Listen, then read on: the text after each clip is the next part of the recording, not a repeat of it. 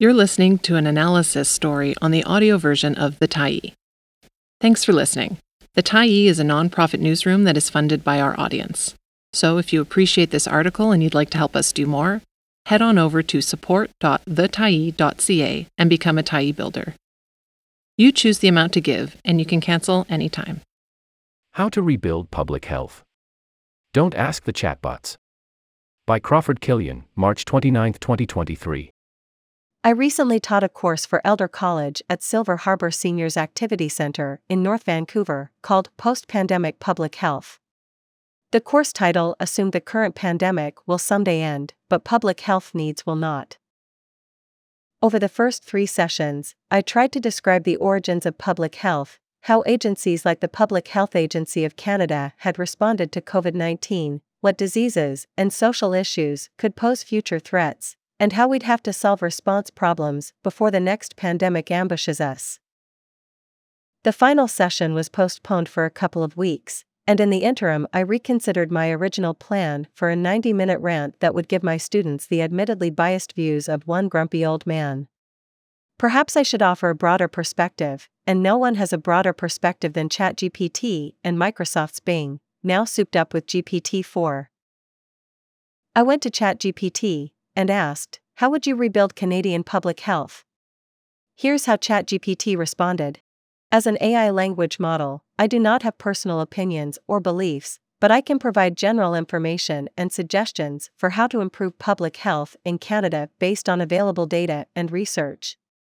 Here are some ways that Canadian public health could potentially be rebuilt. ChatGPT then offered five numbered points increase funding, focus on preventive care, invest in mental health services, strengthen data collection and analysis, and address health inequalities. The bot's full replies are available as a PDF in the recommended reading section of Session 4 in my course blog. Impressed, I went to Bing for a second opinion on rebuilding Canadian public health. Bing replied, That's a big question. There are many possible ways to rebuild Canadian public health, but here are some ideas based on recent reports and announcements.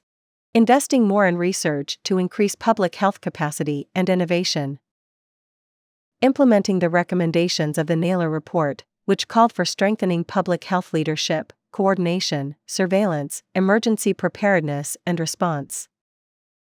Following the vision of the Chief Public Health Officer, which outlined six priorities for transforming public health, such as enhancing equity, resilience, collaboration, and accountability.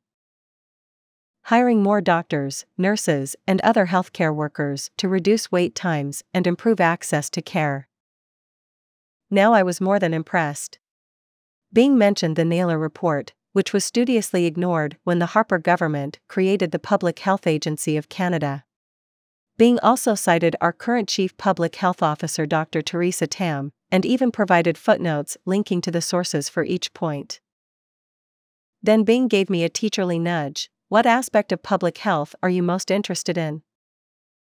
An interrogation had turned into a conversation. I replied, maximizing population health, especially for older adults. Bing reeled off more bullet points, each footnoted promote healthy aging, support different living arrangements, encourage healthy living behaviors in older people. They could have come out of any number of reports and articles. Caution and confidence. I went back to ChatGPT with Bing's question and got a longer answer, again without footnotes. But it was again familiar advice promote healthy lifestyles, increase social support, equitable access to healthcare, and so on. If the two AIs had a temperamental difference, it was ChatGPT's caution and phrases like strategies could be employed, may be possible, can help. Bing, more confident, just flat out advised me to do things promote, implement, support. But neither had anything new to say. Both offered bromides that could have come from any health ministry's communications office, or the office of the opposition health critic. Instead, they had come from large language models.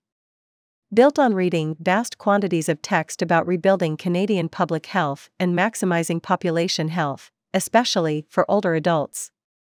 Then it gave me a kind of Reader's Digest or CliffsNotes version of what it had read.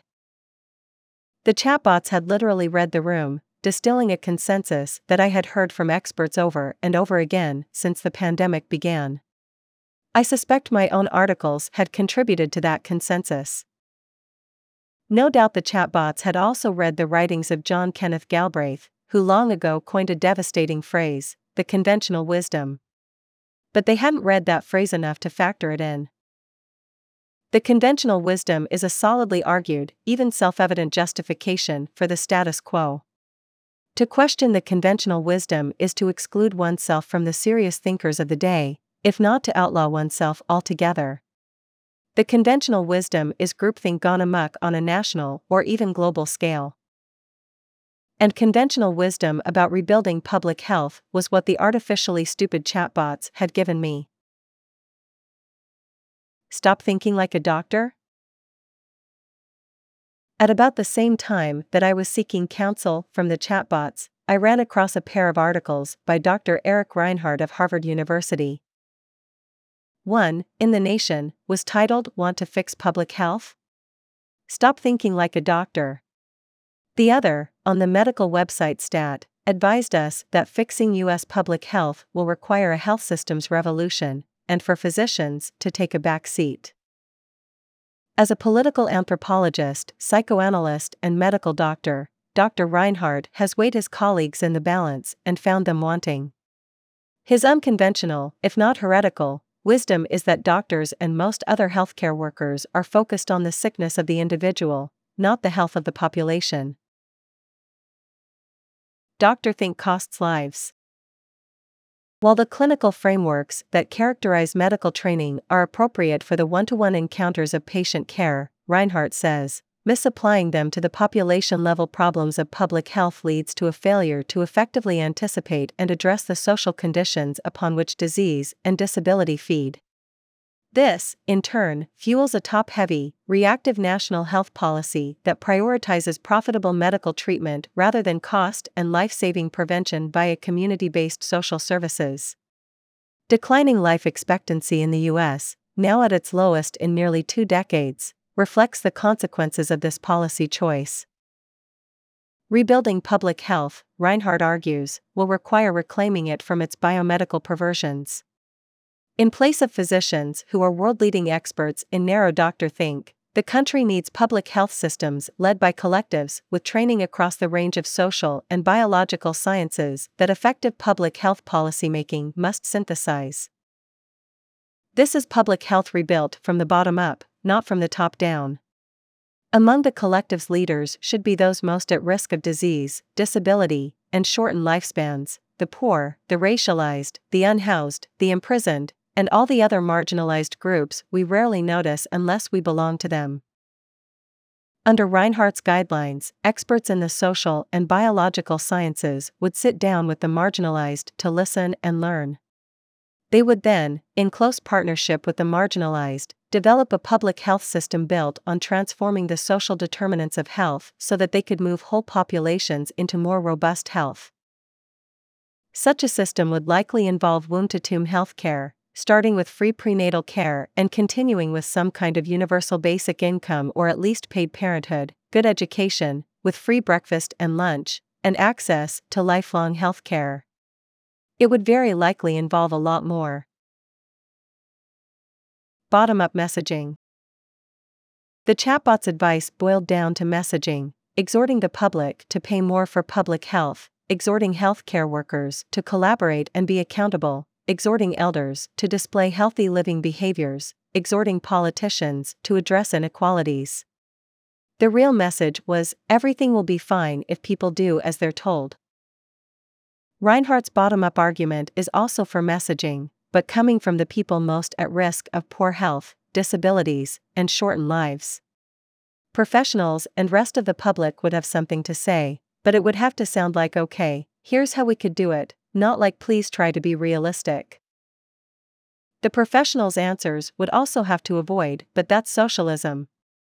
The health professions have known for over a century that inequality breeds disease, they just haven't cared, or haven't cared enough. Medical apathy toward the poor is an old tradition. After Dr. Rupert Blue stopped bubonic plague in San Francisco, he became the only person to serve as both Surgeon General and President of the American Medical Association at the same time. In 1915, he called for a national health insurance program. Public health doctors loved the idea, but those in private practice hated it. Similarly, when Tommy Douglas first brought Medicare to Saskatchewan in 1962, the province's doctors went on strike. Eric Reinhart's bottom up ideas may not be right, but they deserve attention precisely because they're not conventional wisdom. We have just seen a three year worldwide demonstration of the gross inability of top down public health ministries, using conventional wisdom, to protect their citizens' health. Conventional wisdom has cost at least 7 million lives and counting. So we are overdue for a radical reconsideration of the health of nations. Unless someone tweaks a large language model out of all recognition, chatbots will never come up with a truly public healthcare system and neither will doctors until they start listening to their patients. Thanks for stopping by the Tyee today. Anytime you're in the mood to listen to important stories written well, we'll be here. And if you'd like to keep independent media going strong, head over to thetyee.ca and click on the Support Us button to pitch in. Finally, big, big thank you to all of our Tyee builders who made this story possible.